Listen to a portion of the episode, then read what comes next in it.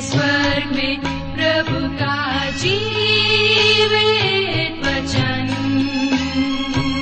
सृष्टि निर्माता भी है यही वचन। प्रिय श्रोता, नमस्कार। हमेशा की तरह आपका मनपसंद बाइबल अध्ययन कार्यक्रम सत्य वचन लेकर एक बार फिर हम आपकी सेवा में उपस्थित हैं। और आप सभी का हार्दिक स्वागत करते हैं। जैसा कि आपको मालूम है कि इन दिनों हम पवित्र शास्त्र बाइबल के नए नियम में से पॉलुस प्रेरित द्वारा लिखी पहला थिसलूनी क्यों नामक पत्री का गहराई से अध्ययन कर रहे हैं। और श्रोताओं हम विश्वास करते हैं कि इस अध्ययन से आपको लाभ मिल रहा है। तो आइए अपने इस बाइबल अध्ययन को सुने और जीवन के लिए आत्मिक मार्गदर्शन प्राप्त करें। प्रस्तुत है आज का ये कार्यक्रम सत्य वचन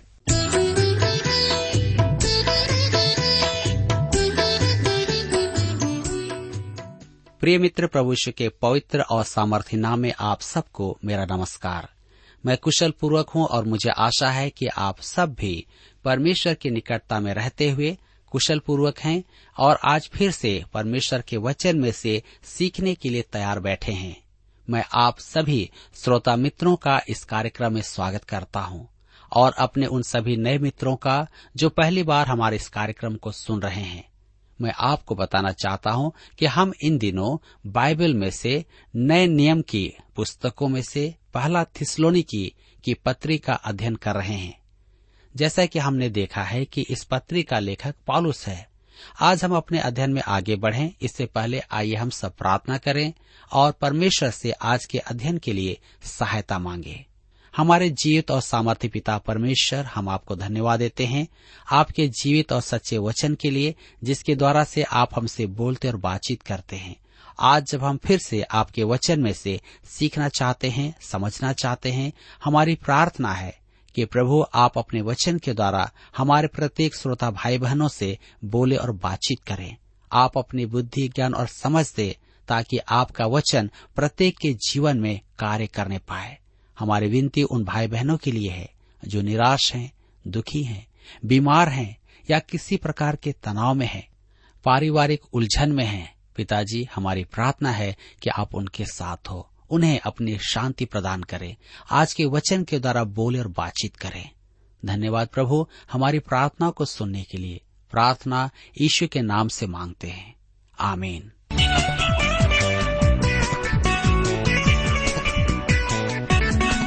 मित्रों, जैसा कि आपको मैंने बताया कि हम इन दिनों थिसलोनिकियों की पत्री से अध्ययन कर रहे हैं। पॉलुस थिसलोनिके के मसीही जनों की सराहना में कह रहा था कि उनमें तीन मसीही गुण थे, विश्वास, प्रेम और आशा। और यही एक विश्वासी की जीवनी है। अब पॉलुस एक और महान सत्य की चर्चा करता है। आइए हम पढ़ें पहला थिसलोनिकियों की पत्री, एक अध्याय उसके चार पद में। लिखा है, हे भाइयों, परमेश्वर के प्रिय लोगों, हम जानते हैं कि तुम चुने हुए हो। देखिए, यहाँ फिर से पॉलुस चुने जाने की बात करता है।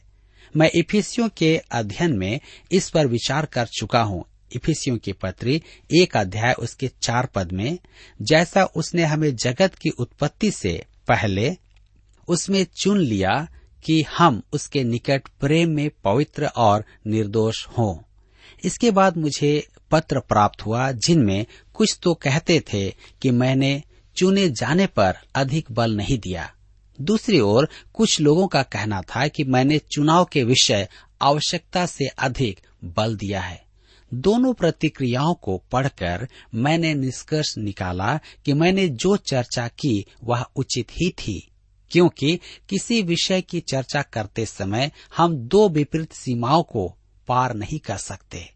मेरे प्रियो थिसलोनिकियों की कलिसिया से चुने जाने के विषय में चर्चा करते समय पॉलुस संकोच नहीं करता है। वह परमेश्वर की ओर से कहता है, आप और मैं परमेश्वर के दृष्टिकोण को देख नहीं पाते हैं, और न ही हमने उसे कभी देखा है। परंतु सत्य के संबंध में कुछ महान सत्यों को जो स्वयं ही सिद्ध हैं, उन्हें सिद्ध करने की आवश्यकता नहीं है। जैसे दो बिंदुओं के मध्य की कम से कम दूरी सीधी रेखा है। मेरे कहने का अर्थ है कि कुछ बातों को हम सिद्ध नहीं करते, परंतु ज्यो का त्यों स्वीकार करते हैं। इसी प्रकार पॉलुस भी चुने जाने को सिद्ध नहीं करता है। वह केवल एक तथ्य स्वरूप उसे कह देता है। हे भाइयों, परमेश्वर के प्रिय लोगों, हम जानते हैं कि तुम चुने हुए हो। यह सिक्के का ईश्वरीय पक्ष है। सृजनहार का अपना परम अधिकार है। प्यूरिटियन नामक एक मसीही संस्था के जीवन का आधार था परमेश्वर का परमाधिकार। सृजनहार का अपना परमाधिकार है।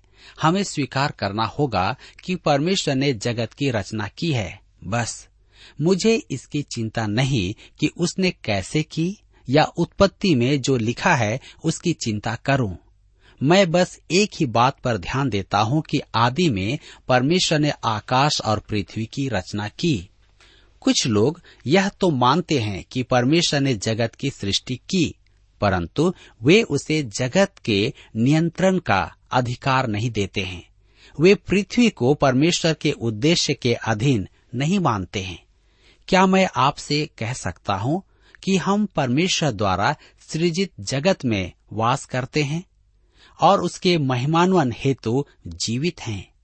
पर्वतीय उपदेश में मतिरचित सुसमाचार पाँच अध्याय के सोलह पद में प्रभु यीशु ने कहा, उसी प्रकार तुम्हारा उजियाला मनुष्यों के सामने चमके कि वे तुम्हारे भले कामों को देखकर तुम्हारे पिता की जो स्वर्ग में है, बढ़ाई करें। उसने यह नहीं कहा कि तुम्हारे भले काम तुम्हारा नाम रोशन करे। जी नहीं। स्वर्गीय पिता परमेश्वर का महिमान्वन होना है। मेरे मित्रों, क्या मैं विशेष करके यह कह सकता हूँ कि परमेश्वर ही सृजनहार है और यह जगत उसके महिमान्वन के लिए ही बनी है? उसे छोड़ दूसरा परमेश्वर नहीं है। वह किसी से राय एवं सुझाव नहीं माँगता है। वह अपने उद्देश्य के निमित्त इस जगत का संचालन करता है। वह अपनी महिमा के निमित्त इसका नियंत्रण करता है। हम परमेश्वर पर केंद्रित जगत में वास करते हैं। यह जगत मानव केंद्रित नहीं है, यह स्वर्ग केंद्रित है। यह परमेश्वर का जगत है और वह इससे अपनी इच्छा के अनुसार चलाता है। मेरे मित्रों एक और आवश्यक बात है। परमेश्वर निरंकुश शासक नहीं है। परमेश्वर न्याय में उचित है। परमेश्वर धर्मी है। परमेश्वर महापवित्र है। परमेश्वर का हर एक काम उचित होता है। शायद आपके विचार भिन्न हो, परंतु मैं आपको बताना चाहता हूँ कि यदि आप सोचते हैं परमेश्वर का काम सही नहीं है या उसकी योजना सर्वोत्तम नहीं है तो आप गलत हैं। परमेश्वर नहीं। आपको अपने विचारों में संशोधन करना आवश्यक है। अन्यथा आप जगत के प्रतिकूल होंगे। यह जगत परमेश्वर के लिए, उसके महिमानवन के लिए और उसके उद्देश्य के लिए ही अस्तित्व में है। ऐसा कुछ नहीं होगा जिससे उसकी महिमा प्रकट न हो। वही प्रभारी है और आज वही इस जगत का संचालन भी कर रहा है। मेरे मित्रों, इस बात में, मस्तिष्क में रखकर हम एक और बात पर ध्यान देंगे। क्या आपने कभी अपने जन्म पर विचार किया है? आप अस्तित्वहीन भी हो सकते थे। मैं भी नहीं होता। परमेश्वर ने आकर मुझसे नहीं पूछा, क्या तू पैदा होना चाहता है? यदि वह पूछना भी चाहता तो क्या मैं था? मेरा उत्पन्न होना उसी की इच्छा थी। वह मेरे जन्म लेने के लिए उत्तरदायी है। उसने मुझसे यह नहीं पूछा कि क्या मैं पुरुष होना चाहता हूँ या स्त्री? क्या मैं अमीर के घर में पैदा होना चाहता हूँ या गरीब के घर में? उसने यह भी नहीं पूछा कि क्या मैं इसी युग में जन्म लेना चाहता हूँ। उसने मुझसे मेरे माता पिता को चुनने के बारे में भी नहीं पूछा। उसने मुझसे यह भी नहीं पूछा कि मेरे माता पिता ईश्वर भक्त हों या धनवान हो। वे ना तो ईश्वर भक्त थे और ना ही धनवान। परमेश्वर इस जगत का संचालन करता है, क्योंकि यह जगत उसका है। आपको अच्छा तो नहीं लगेगा, परंतु ऐसा ही है। परमेश्वर निरंकुश शासक नहीं है। किसी को भी उसने उसकी इच्छा के विरुद्ध नहीं चुना है, और न ही उसने किसी को उसकी इच्छा के विरुद्ध त्यागा है। परमेश्वर अपने हर एक काम में सही है। रोमियो की पत्री नौ अध्याय उसके चौदह पद में पॉलुस पूछता है, इसलिए हम क्या कहें? क्या परमेश्वर के यहाँ अन्याय है? कदापि नहीं। परमेश्वर हर एक काम में न्याय संगत है। हमें उस स्थान पर आना होगा, जहाँ हमें यह बोध हो कि हम केवल सृजित प्राणी मात्र हैं, वरन भ्रष्ट प्राणी हैं।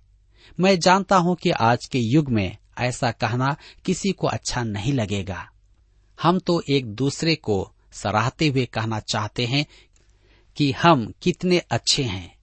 यही कारण है कि मनोरंजनालयों में किसी न किसी की प्रशंसा की जाती है। मानव जाति यह सब इसलिए करता है कि हमें सिर पर चढ़ाए और हमें सोचने पर विवश करे कि हम महान हैं। सच तो यह है कि हम परमेश्वर से विद्रोह किए हुए हैं। मेरे मित्रों, आज हमें मानव अधिकार प्राप्त है। क्यों?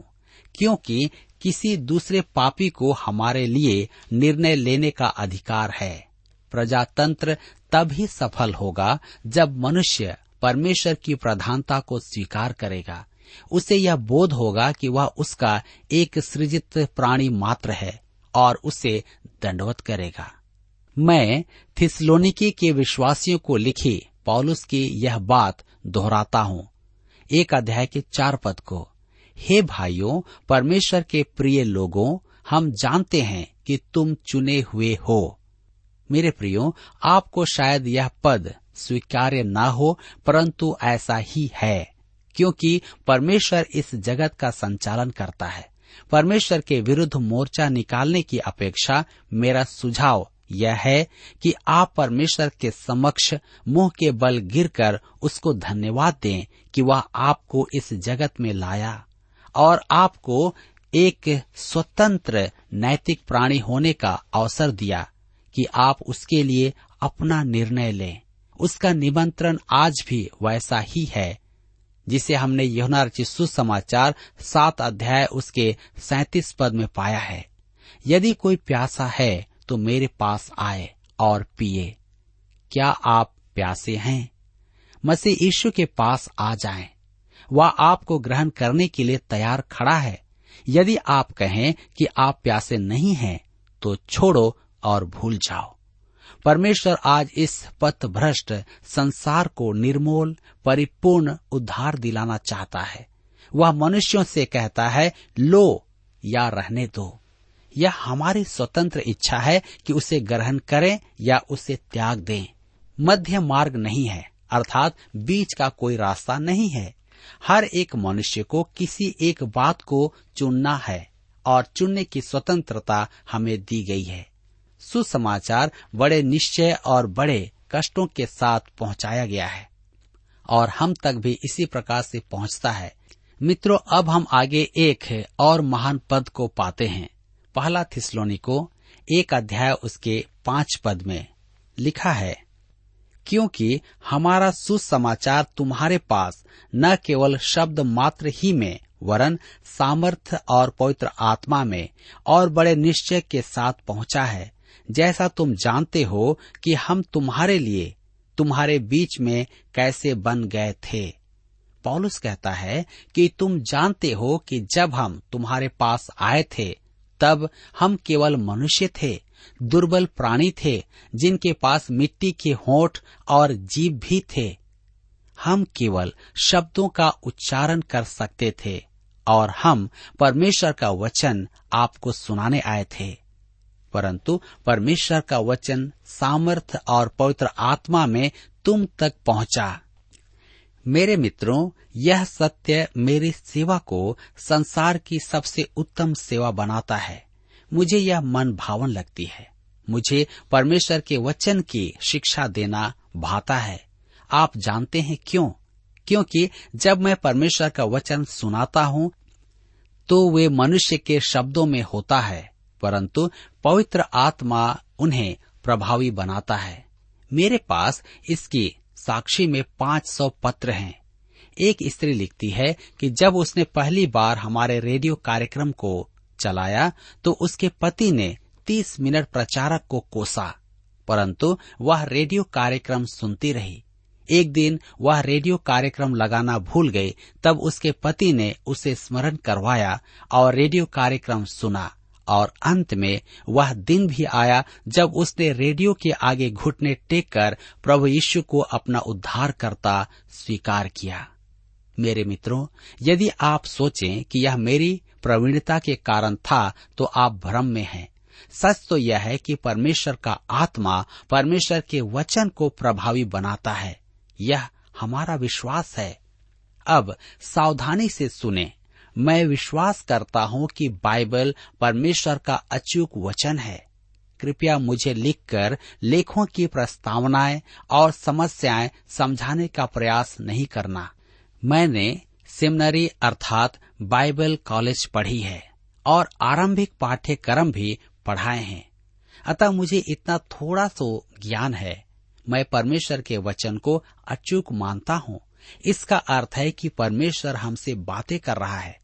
मैं इससे भी कुछ आगे बढ़कर के कहता हूँ कि परमेश्वर का आत्मा वचन को आपके मन में प्रवेश करवाता है, आपके जीवन में अर्थपूर्ण बनाता है, जिसके द्वारा हम बदल जाते हैं। मनुष्य का नया जन्म दुर्बल शरीर में नहीं होता है। रेडियो पर कुछ शब्द कहने या छपे हुए कागज़ से नहीं होता है।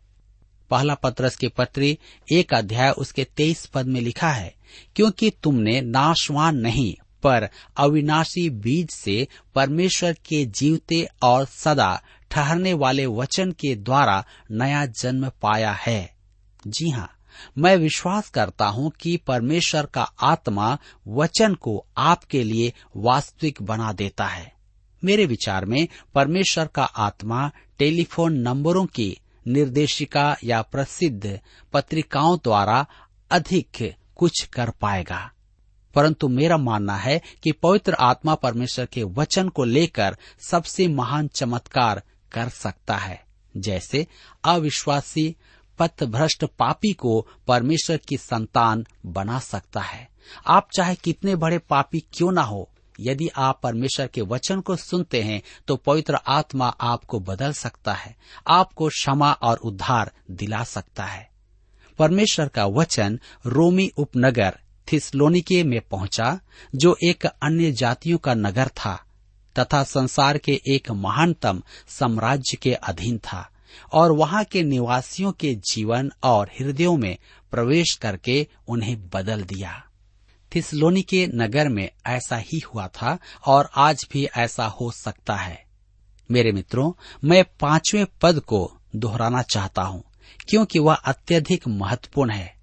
लिखा है, क्योंकि हमारा सुसमाचार तुम्हारे पास केवल शब्द मात्र ही में, वरन, सामर्थ्य और पवित्र आत्मा में, और बड़े निश्चय के साथ पहुँचा है।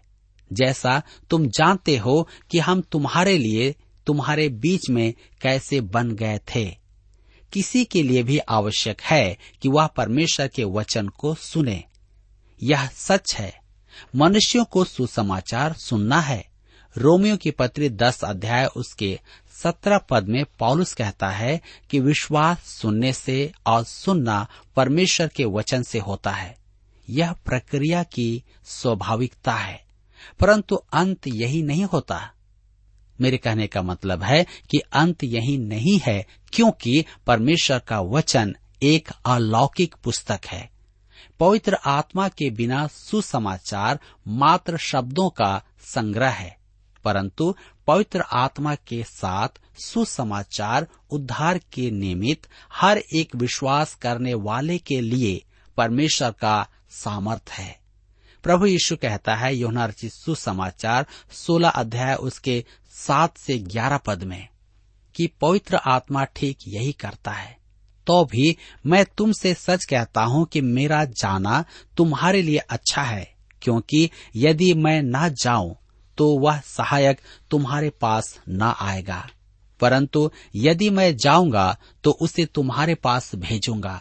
वह आकर संसार को पाप और धार्मिकता और न्याय के विषय में निरुत्तर करेगा। पाप के विषय में इसलिए कि वे मुझ पर विश्वास नहीं करते और धार्मिकता के विषय में इसलिए कि मैं पिता के पास जाता हूँ और तुम मुझे फिर न देखोगे। न्याय के विषय में इसलिए कि संसार का सरदार दोषी ठहराया गया है।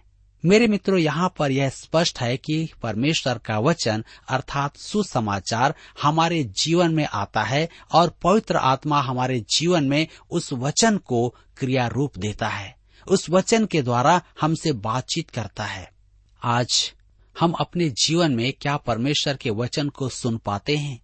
क्या परमेश्वर का वचन मेरे जीवन से बातचीत करता है? मैं इस बात को नहीं समझ पा रहा था, लेकिन मैंने भी इसे सीखा है। एक बार मैं भी प्रश्न कर रहा था कि परमेश्वर मुझसे बातें क्यों नहीं करता है? मैं एक घर में गया और वहाँ पर मैंने एक सुंदर घड़ी देखी। तब मैंने उसे उठाकर अपने जेब में रख लिया, क्योंकि वहाँ पर कोई भी नहीं था। परंतु अचानक से मुझे याद आया कि चोरी नहीं करना है, अर्थात मैं उस घड़ी को दोबारा उसी स्थान पर रखकर बाहर आया। तब मुझे समझ में आया कि मुझसे किसने बात किया, क्योंकि वहाँ पर कोई भी नहीं था, परंतु परमेश्वर का वचन जिसे मैंने पढ़ा था कि चोरी नहीं करना है, और उसी ने मुझसे बात किया और मैं उससे बच गया। मेरे मित्रों, मेरे कहने का मतलब यह है कि परमेश्वर का वचन आज भी जीवित है और वह मुझसे और आपसे आज भी बातचीत करता है। वह चाहता है कि हम परमेश्वर के वचन को पढ़ें, उसकी गंभीरता को समझें और उसे अपने जीवन में ग्रहण करें। मेरे मित्रों, यहाँ पर आज हमारे अध्ययन का समय समाप्त होता है और मैं आशा करता हूँ कि आज के इस अध्ययन के द्वारा आपने अवश्य ही अपने जीवन में आत्मिक लाभ प्राप्त किया है। और आप निश्चय ही परमेश्वर के वचन को गंभीरता से लेंगे। प्रभु आप सबको आशीष दे।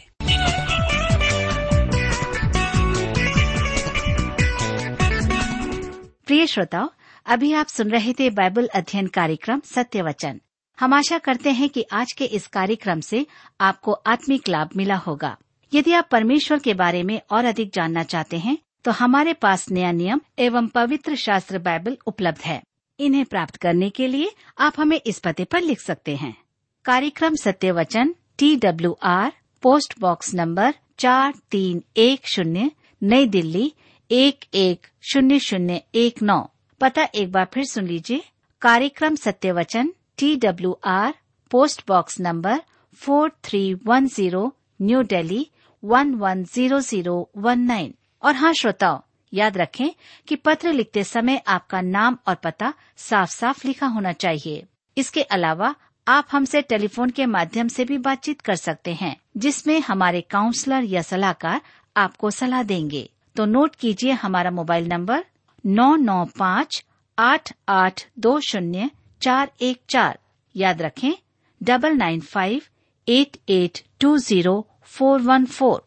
और हमारा दूसरा नंबर है zero nine six five one four double three three nine seven याद रहे, शून्य नौ छ पाँच एक चार तीन तीन तीन नौ सात। इसके अलावा आप हमसे ईमेल के द्वारा भी संपर्क कर सकते हैं। हमारा ईमेल आईडी है Hindi T T B at T W R dot I N Hindi T T B at T W R dot I N श्रोताओं इस कार्यक्रम को आप हमारे website radio at at two dot com पर भी सुन सकते हैं। इस website radio at at two dot com के बारे में अपने मित्रों को भी सूचित कर दें। और अब इसी के साथ हमारे कार्यक्रम का समय यहीं पर समाप्त होता है। अगले कार्यक्रम में आपसे फिर मुलाकात होगी। तब तक के लिए हमें आज्ञा दीजिए, नमस्कार।